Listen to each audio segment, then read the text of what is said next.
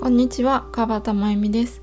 食品栄養ヘルスケアゆるっとラジオ。今日のテーマは敏感な人は気をつけた方がいい。っ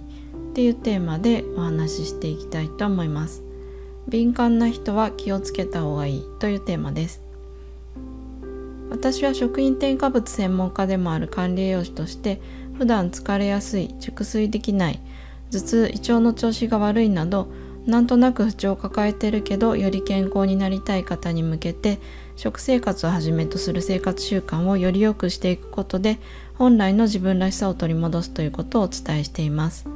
その中で食品添加物のような自分の選択で避けることができるマイナス要因を取り除きましょうということをお伝えしています。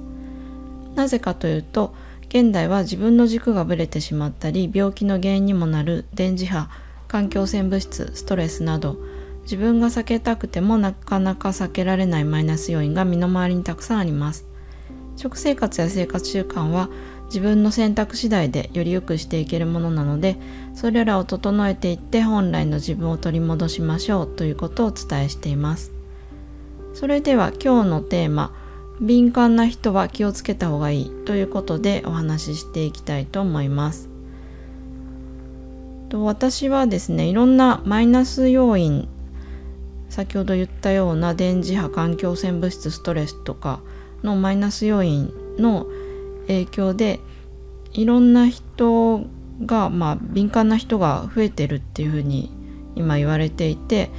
で私は特にそういういろんなマイナス要因を受けやすくって自分らしさを保つのが難しいって人を特にサポートしたいと思ってるんですね。でまあなぜかというと自分がまあそうだからっていうこともあって自分がその問題をまあ解決する術をいろいろやってきているっていうことでまあそういう方をサポートしたいなと思ってるんですけどもでまあ私がどんなものに敏感なのかという感じのことを今日はお話ししたいと思います。まずですね私嗅覚がすごくまあちょっとなんだろう特殊というか嗅覚が鋭すぎる部分があるという感じなんですよね。で例えば私風邪をひいてる人の匂いがわかるんですよね。近くに、まあ、近寄れば、まあ、大体わかるんですけどもその、まあ、風邪の引き始めからわかるんですよね。その相手が風邪をひき始めてるっていうところから。で多分喉の辺りで炎症を起こしてる匂いっていうのがあってでまあそれが私にはわかるんですけどもだからなんかすごいくしゃみしてたりとかする人でもあの風邪じゃなくってアレルギー症状でまあ花粉症だったりとかなんかのアレルギーでそういうふうにくしゃみとかをすごいしてる人だと、まあそ、その種類の匂いはわからないんですけど風邪をひいてる人だと匂いが違うんですよ。なので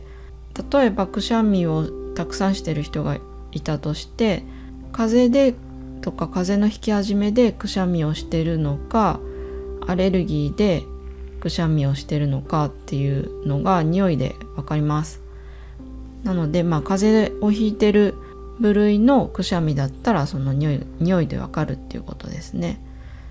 なので私の姉とかが風邪の引き始めだったら言うようにしてるんですよね姉は私のその匂いに敏感なことを知ってるので。でもしこれを聞いてる方で私も風邪の匂いがわかるっていう人とかいたら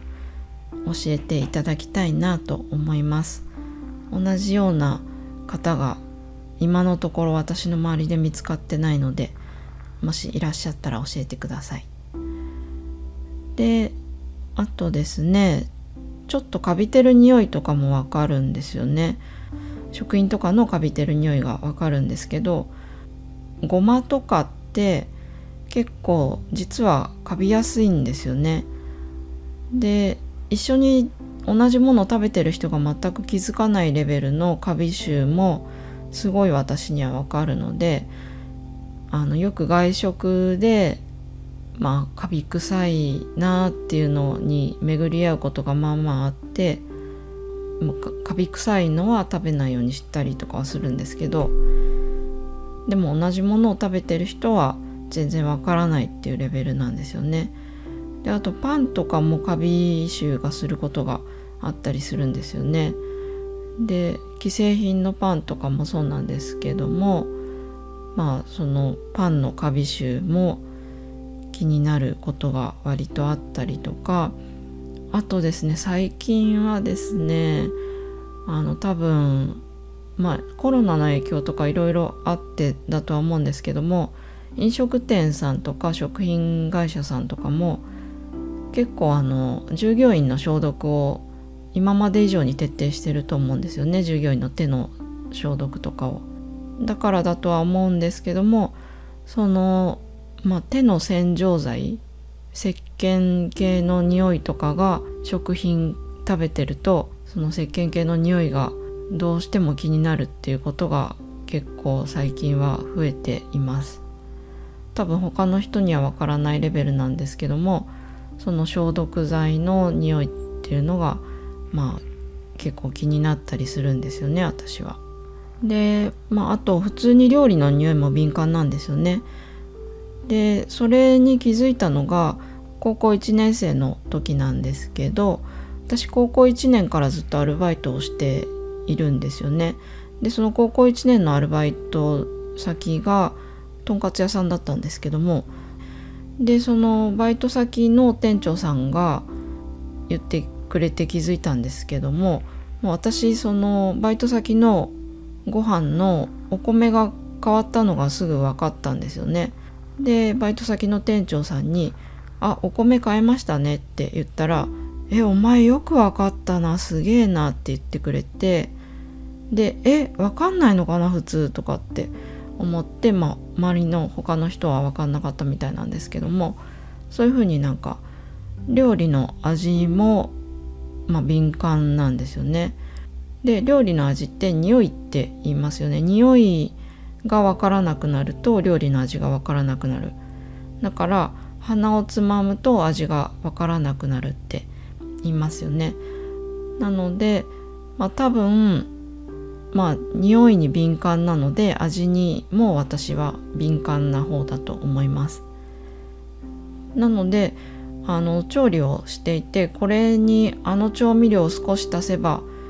こういう持っていきたい味になるなとか大体わかるんですよね。で私は化学実験みたいな調理法をちょっと変わった調理法を教えてるんですけどもで結構変わった味になりやすいんですよね。まあ、そういったちょっと複雑なレシピを作る時は私も感覚をさらに研ぎ澄ましてあの調味料何グラム足してみようとかあれを使えばこの雑味が消えるだろうなとかそういうふうに考えながらレシピを作ってるんですよね。で大体その、まあ、持っていきたい味に持っていくことができたりするんですけどもこれは、まあ、私調理コンサルとか食品開発のサポートをしているのでこの面では私にとっては武器になっているんですよね。からこの匂いに対しての敏感度っていうのは、まあ、いい面にも働いてはいます。で多分ですね私そういういろんなものの刺激に弱い人なんですよね。匂いだけじゃなくっていろんなものの刺激に敏感な人っぽいです。なので食品添加物とかの刺激にも弱いんですよ。私はユーデミーの無料のコースの日頃疲れやすいあなたが食品の選び方を変えた方がいい理由っていうコースがあってその中でも言ってるんですけども敏感だからこそいろんな不調が出やすかったりするんですけど食品添加物に気をつけるようにして不調がだいぶ良くなったんですよね。なのでまあこれ聞いてる方でも自分もなんか、まあ、他の人に比べてなんかに対して敏感なんだよなとか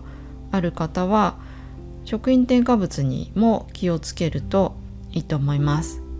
そうするとなんかその他の敏感度も弱まったりとか不調がだいぶ良くなるっていう方向に行くと思いますので是非食品添加物にも気をつけてください。ということで今日は敏感な人は気をつけた方がいいというテーマでお話ししました。ではまた。